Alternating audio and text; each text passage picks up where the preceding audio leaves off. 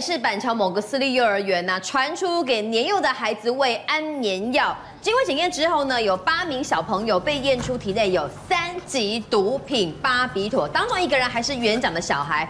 到底是不知道事情有多严重，为了好管理喂药吗？可是管制的三级毒品从何而来？这么小的孩子被喂毒多久？家长好自责啊，加分，因为把孩子送到幼儿园，没想到是送到恶魔的手中。我觉得这个看了真的会觉得，哦天哪，不可思议！因为其实我们家就住在板桥，所以现在幼儿园离我们家非常的近。我在三年前差一点。把我小孩送进去，所以看到这新闻的时候，哇，天啊，我整个冒冷汗呐、啊！因为我们刚刚其实知道呢，今天的最新消息是呢，又有六名的学童去就医，而且要加验毛发。对，因为大家知道巴比妥其实它可能过三天，它的剂量这个数减少之后呢，抽血或者是验尿。验不出来，这是可怕的地方。哦、对，好，再来，我们刚刚提到说呢，八个学童去检测之后，发现有七个人是比较微量的，其中有一个小孩呢是比较高量级的，亮度是比较多的。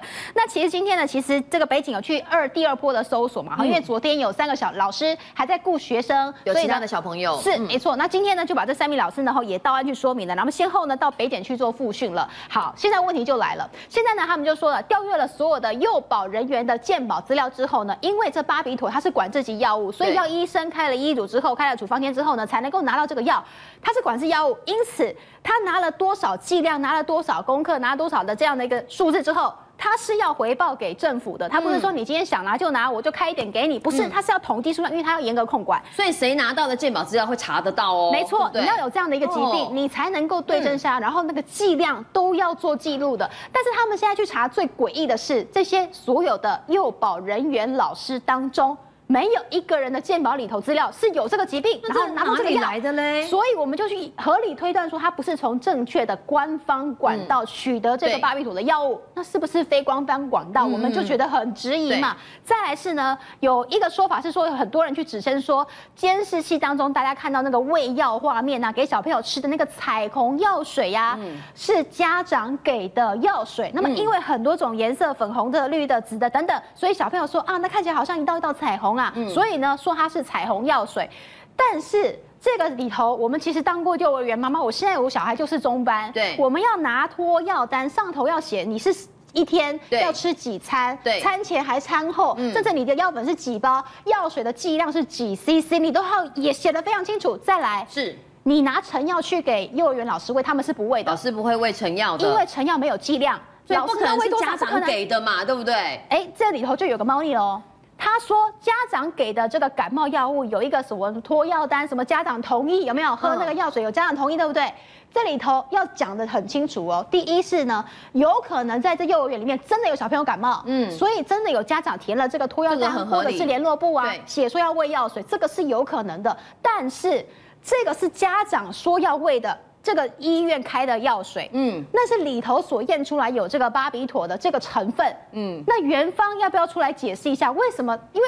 像好，那你说那是家长给的药水，然后喝进去之后呢？可是感冒药水不可能会有巴比妥啊。再来，对，我们家小朋友喝了这个感冒药水之后，他没有出现所谓自残，嗯，他没有出现所谓戒断症候群啊。对，有多少的幼儿园小朋友一天到晚在感冒的，也会去喝这个所谓这个感冒药水啊？他们有没有出现戒断反应？如果这些其他小孩喝感冒药水都没事的话，为什么只有这家幼儿园喝了所谓的彩虹药水之后出现所谓的戒断反应？再来，还有一个更明确的重点，就是所谓的比对时间根本不。对啊，嗯、家长说要喂的次数跟你监视器要喂喝药水的这个画面不一样，对不上嘛，哦、所以这很奇怪。嗯、好，更诡异的是什么呢？假如是你这些幼儿园真的都没有事情，从园长到老师都说这个是家家长同意的这个彩虹药水的话，为什么你要去删手机的对话记录？所以他们老师之间的对话记录大家一起删光光，而且是所谓有志一同、离奇性的串证吧？好，再来。嗯监视器画面竟然有一段是查不到的，嗯，很奇怪啊。以上三点，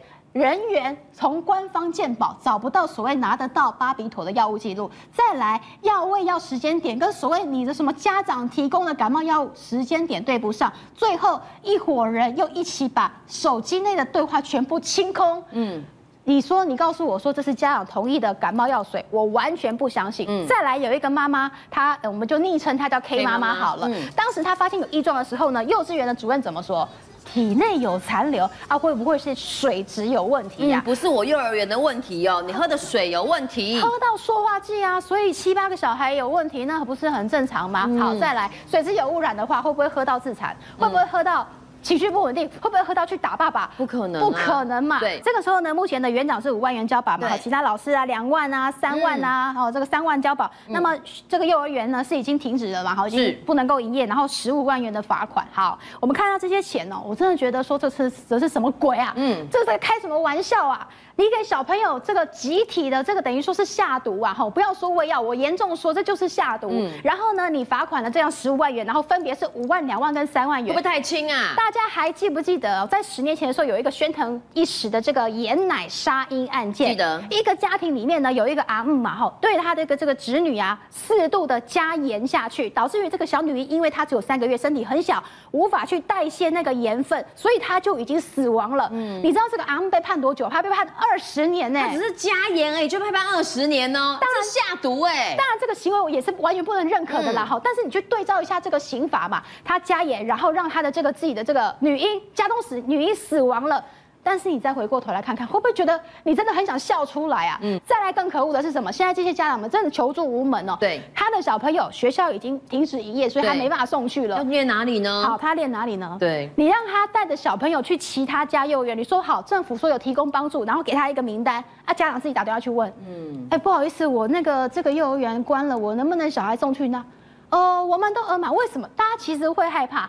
假如说有小朋友出现这个阶段反应，啊，送到我这间来，不好处理。会不会影响我们这边？家长真的是啊，欲哭无泪。好，针对这个幼儿园呢，是不是真的喂毒给这么年幼的孩子们呢？刚才检方也做出了最新的一个裁决，他们认为说，主要是因为园方讲啊，这个呃所谓的彩虹药水是感冒药水，因为颜色很多，所以孩子不会表达，就讲它是彩虹药水。那这个药水呢，要服药都是会经过家长同意的，所以代表说园方会喂药都是家长同意的这个哈结果。不过呢，大家就很好奇啊，如果是呃感冒药水，为什么孩子连会验？出巴比妥这样的一个三级毒品的成分，那其实另外一块是大家觉得有一点疑问的是，四月份家长就觉得孩子有异状，直到六月份新北市才处理，所以跟你认为会不会有点慢半拍呢？其实刚才明君讲到说哈，小孩子看到那个那个什么感冒药水有没有？嗯，那很多都是什么布洛芬的嘛，小时候我们都知道嘛，退烧嘛，对。那问题是那个布洛芬它有的是粉红色，有的是紫色的嘛，对不对？所以他们称为彩虹药水，就是让小孩子能够多吃嘛，对不对？那可是现在你知道吗？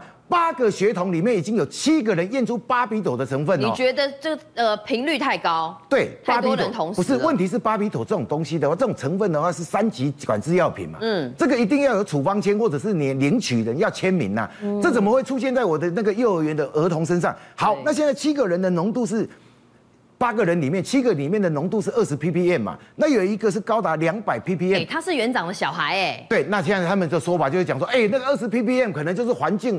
那个自然界里面释出的那个环境污染的问题的，对不对？那两百 ppm 那个是家里面有人在服用巴比妥药物啊，所以才会有这么高。好，那可是我就要问问问那个检调单位跟你那个新北市政府啊，你当初五月十四号有家长就是跟那个海山分局报警的时候报案的时候，你五月十五号跟司法单位成立的一一个专案小组，那你五月十五号成立专案小组，为什么到六月五号才带？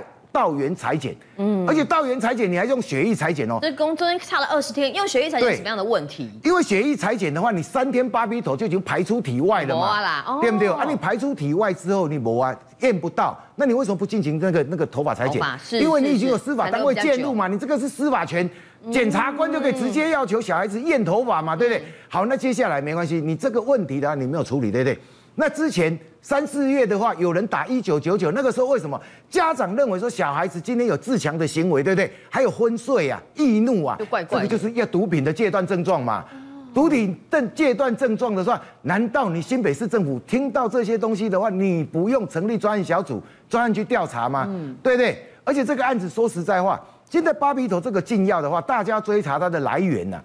你不追出它的来源的话，说实在话，现在全台湾这么多幼儿园，哎，已经造成很多家长人心惶惶啊。嗯，哎，以前咱电话讲都市传说有没有？以前电话讲你为着迄囡仔幼儿园讲，好囡仔好油漆有没有？乖乖伫内底困，真的好油漆嘞。嘿，啊，真正拢会下安眠药不？今嘛禁止竟然证实了我们这个都市传说嘛。所以就跟你讲说，这个案子的话，你如果没有查出一个水落石出的话，你叫家长要怎么能够安心？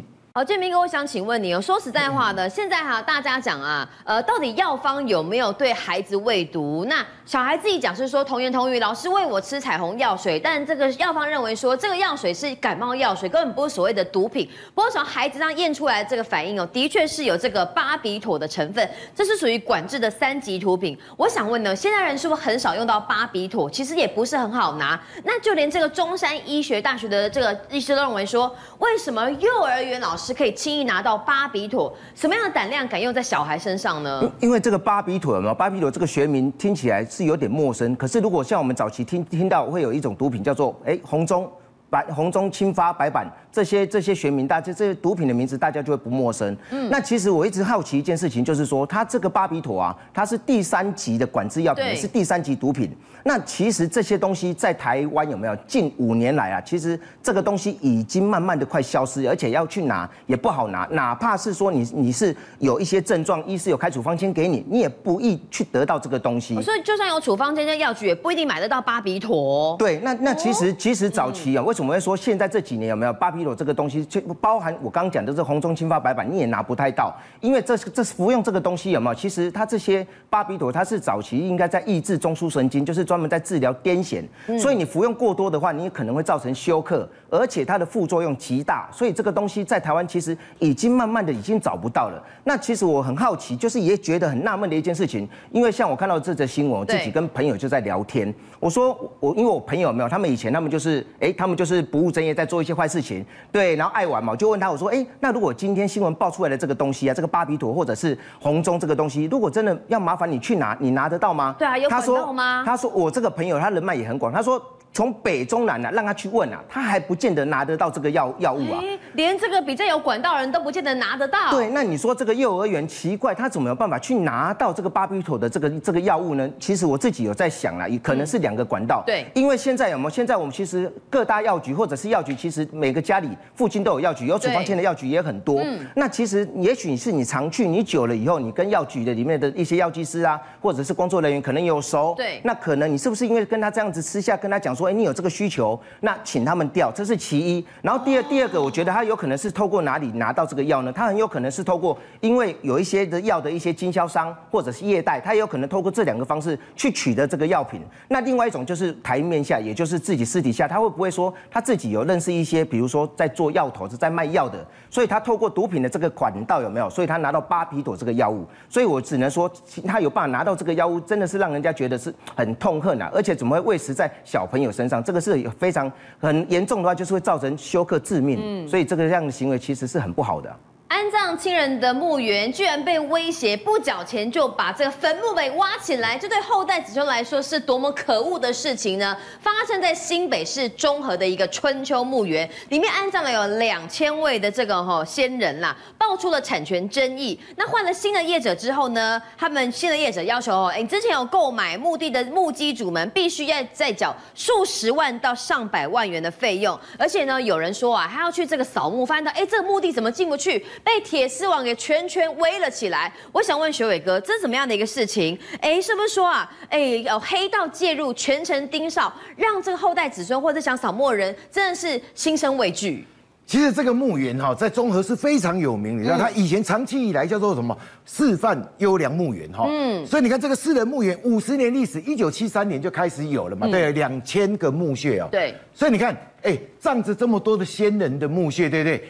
可是从二零二零年之后就开始整个变掉，嗯，为什么？哎，因为新的公司叫道环公司，因为它以前是春秋公司的嘛，对不对哈？后来这个道环公司哈，他就标得了这个这个设施的经营权哈。好，那标得设施经营权之后，他就觉得哎，我起码个来地够康哎，对不对？空的墓穴嘛，嗯，那你现在要葬的话，你也来跟我瞧，嗯，那以前葬在这边的呢，你也要来跟我瞧，嗯，瞧什么？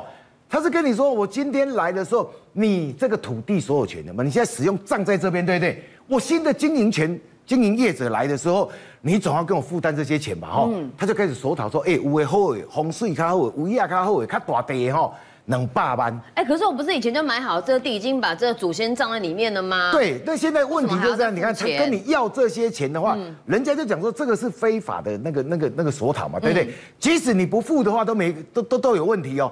你付的话，你说哎，有的人说哦，我我哪边去借钱呀，对不对？哎、我的先人已经种在家种这多年啊，对不对？啊、你熊熊哥要给他偷一笔，嗯，哎、欸，那几个梦爱给他偷两块钱呀，对不对？嗯、那你现在怎么办？我说我才付不起接下来的那个钱跟使用费，对不对？嗯、那我可不可以把先人签账签走？对，他说好，不行。你要迁葬走的话，嗯、先高你再八万，还要再给二十八万。对，这叫做迁葬费，你知道吗？嗯、那这个市民怎么办？他被扒两层皮的时候，他又求助无门呐、那可是今年哦，我都跟你讲说，今年的那个清明节的时候，很多先不是要去祭拜先人吗？要扫墓。他突然发现说，你看我们看到这个画面有没有？嗯、那个时候的设施竟然用铁皮把你那个，哎，你以为它里面施工围篱？嗯，他竟然用铁皮把你围起来，对对，围起来。而且你知道上面是告诉你说，这个是是。他的私人土地哈，嗯，你在这边非法，你要是不处理的话哈，他要给你提告，嗯，甚至说有的那个纳古塔有没有？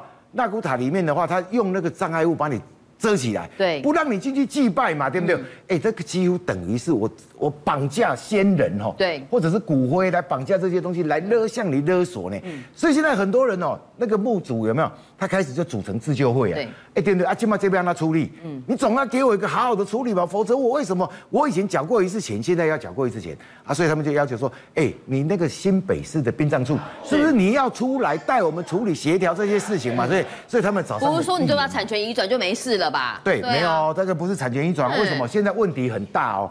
现在干什么？你知道以前我不是讲说，一九七三年他设立的春秋春秋墓园，对不对？当时的业者啊。竟然没有得到土地所有权，那他怎么样去经营墓园？对，甚至没有拿到这个这个整个墓园那个设施的这个经营权。嗯，他们那个殡葬处就讲说，哎，其实这个墓园有两张执照，嗯，一个执照是什么？设施经营权。另外一个就是什么？这个墓墓园的土地土地权呐，对不对？那你现在都没有。之前那个业者春秋业者，他没有拿到土地所有那个那个权状嘛，对不对？嗯、啊，你只有管理权而已。嗯。那怎么办呢？那管理权、经营目前的这个权利，而且他连设施的那个经营权利都没有。是。那他之前没有得到地主同意，就把这个土地有没有？卖给人家去当墓穴，那可是当初的人不知道啊，因为因为你台以前台北县政府都已经还讲说，哎，这个还是优良墓园呢，哎，因为有县政府的背书嘛，老百姓还觉得说，哎，你我我尽量卖，我给你，哦，这个因为有，而且当初他们签订的契约里面就告诉你说，你是永久使用使用权。那永久使用权的意思就是说，我永远也在影碟，不用再多给钱，顶多就是管理费而已啦。对对对，啊，所以你看，他现在接下来那要怎么处理呢？那殡葬处就开始找了这些业者啊。其实我们刚才讲说哈。今嘛哈出来供的就是标写公，现在新的这个道环有没有进驻这个这个这个管理墓园的这个经营的业者有没有？他根本也没有土地所有权啊。对。所以你今天没有办法，你告诉警告人家讲说你不爱出力，我都给你哦起来，给你弹掉，下面无为不为对不对？他说这个也没有权利呀。对。你哪有这个权利可以让这些人那个？薛哥刚刚讲到，之前在这个移转的时候，过是或者是好两张执照，为什么发的会这个样子哦？引爆的其实最倒霉就是之前有买这个墓地的这个墓基主啦。哎，民众遇到什么样的状况呢？你看今天也有很多的那个业者，什么受害人、陈情人就出来讲嘛。那个包括一个丁先生有没有？他就出来讲说哦，大王公司使用很多蛮横手段，用铁丝网、铁皮封住墓地和纳骨纳骨堂啊，对对哈。并在上面喷漆了，对不对？哎、嗯欸，而且他们去拜的时候，竟然派人全程盯上，你看，紧盯他们说，哎、欸，你到底要给他注意啊？甚至有人要去拜的话，还叫他拿身份证出来。嗯、那另外还有，你看，有一个牟先生，他讲说，他今年八十六岁了，对不对？他当初本来往生后要跟母亲合葬在这个地方的，现在狮子大开口，一口气又要跟他要八十万，一奈户尾出来，所以他连说在以后往生之后的葬身之处都已经没有了嘛，对不对？对好，那另外一个殷小姐也讲。父母亲和姐姐都葬在这个春秋墓园，对不对？嗯、他今年扫墓的时候，竟然被人家拦阻，你知道吗？嗯、他说：“哎、欸，我现在道环公司已经接管墓园哦，你要看身份证，对不对？而且在旁边全程观看你的扫墓过程哦。看他美术工你没注意哦，嗯，你来家哦。”破坏了我的什么东西？给你洞察了看了，对不对？所以让他们心生恐惧嘛。我扫个墓，我还要被人家盯着，加恐怖的代志嘛，对不对？那另外李先生也讲说，他当初购入双人墓就要合葬父母，对不对？现在大王公司竟然用铁皮把这个墓地围住哈，到现在都没有办法去祭拜先人，那怎么办？所以这个祭结果要怎么处理的话，现在就靠新北市殡葬处有没有？你找来业者协调，到底当初这个债权的追讨。跟春秋公司或者现在那个那个什么新的大王公司，你们彼此之间要怎么去弄这些债权？反正这些墓主的话，他们是无辜的哈，他们现在只能保全他们应有的权益啊。好，俊明哥这边想请问一下，自己的亲人哦葬在一个墓园相安无事，没想到要去扫墓没办法扫，一去这个墓园旁边呢，被铁丝网围起来，要进墓园还要看身份证。说实在话的哈，身为后代子孙遇到这样的情况，都会觉得非常难处理。呃，这些哈受害者认为，可能春秋墓园被黑道给把持，这个新的业主是黑道。那你的观察是什么？呃，过去殡葬业者由黑道来这个哈呃营运呢，也是时有所闻。有没有什么很离谱的手法？但现在这个社会还会用过去的手法来经营殡葬事业吗？因为像像主持人你刚刚讲的这个事情有没有？你说黑道有没有可能介入？说像这种墓园啊，或者是墓地，其实我觉得几率是非常的低啦。为什么？那因那因为我今天我看到这个事情事件的新闻的时候，我朋友他们家都是在做殡葬业，而且是从三四十年就做到现在，嗯、我就传了这个新闻给他，我就在跟他聊。嗯、他一他一一看到以后，他马上。一二话不说就直接告诉他说，这个就是什么？这个一定就是产权的纠纷，或者是一些利益的纠纷。然后这间第二第二个来的那个道行公司有没有？他可能就怎样？他可能找了兄弟来帮忙处理这些疑难杂症，这个机会点是比较高的。因为据我知道了，兄弟有没有？他们比较不会想要去探这种西洋景呀，你公开拍片，这个是道义有道嘛。他们所以应该他们不会把。坏脑筋动在这个这个环节点上面才对。嗯，那以前你遇过的殡葬蟑螂哈，过去的行为到底有多离谱？那现在还看得到吗？现在现在是比较没有像以前这么恶劣了。以前有没有比较不透明？我们大家都会听到说，哎，有一些殡葬业者，我们都黑道垄断啊，或者是黑道一些恶劣的手法。那其实应该是怎么说？因为以前殡葬业者有没有，只要是做兄弟的，他们都会想要进去分一杯羹。嗯，因为这成本比较低，获利比较大，而且再加上价格比较不透明。我就举例来讲好了，以前他们一些殡葬业他们在处理一些，就是处理一些，比如说一些无名尸啦，或者是一些意外死亡的，或者是一些水流的浮尸。那其实他们接到消防队的通报的时候，他们赶到现场，那警察在现场的时候，其实警察也不会去处，也不会去碰尸体，因为警察这个东西都是留给留给殡葬业者来用的。那殡葬业者把尸体打捞起来以后，然后等到检察官到了现场勘验完以后，那 OK 都没有问题，那。基本上再把这个大体有没有送回殡仪馆冰冰柜冰起来？对。那接下来是不是就会通知家属到了嘛？那家属到，对，家属到了以后到了现场，通常以前他们最从最常遇到的一件事情就是家属有的会跟殡葬业者讲说，哎，我自己有认识的殡葬业者，对，那么麻烦你们到现在有没有到现在处置到现在的这些费用？麻烦你开个清单给我，多少钱？你告诉我。嗯。那其实现阶段的殡的殡葬业者，他们一听到这个东，知道这个讯息有吗？其实他们心里已经有一个底，知道说怎么跟家属讲，开出来的清单的价格啊。通常都是二十五万到三十万。主持人，你想想，他们只是把遗体有没有，然后拉回去，拉回去冰柜放起来，到底是要花的这这个这个程中中间的程序，你到底是要付出了多少？怎么只会这么多的钱呢？那其实他们就是我就是。我就是摆明，我就是来给你拗了，我利息不要乱。那他们开出来的价格可能就跟你讲，我到了现场十个人，一个人就五千，啊，一笔就五万。那又回来又要换衣服、脱衣服等等的，可能跟你开二十五万、三十万。可是你如果给他圆满去处理，到到了火葬整个处理结束，可能不用十万块。那就在比谁抢尸体的速度快啊。对，所以以前的殡葬业者嘛，他们恶劣到什么程度？就是手法比较极端了。我们不要说恶劣，极端。就比如说今天我你你这个遗体有没有？我冰在冰柜里面。今天你要把这个这个遗体拉去其他地方，OK？你就是要拿钱来，你没有拿。钱来，我是不可能会让你把遗体带走的，所以以前的手法会比较极端，但是现在这个世道，我觉得应该现在比较透明化，慢慢的看不到这么恶劣的情势。政界、商界、演艺界，跨界揭秘，重案、悬案、攻击案、拍案惊奇，新闻内幕、独特观点，厘清事实，破解谜团。我是陈明君，我是李佳明，敬请锁定五七新闻网，真相不漏网。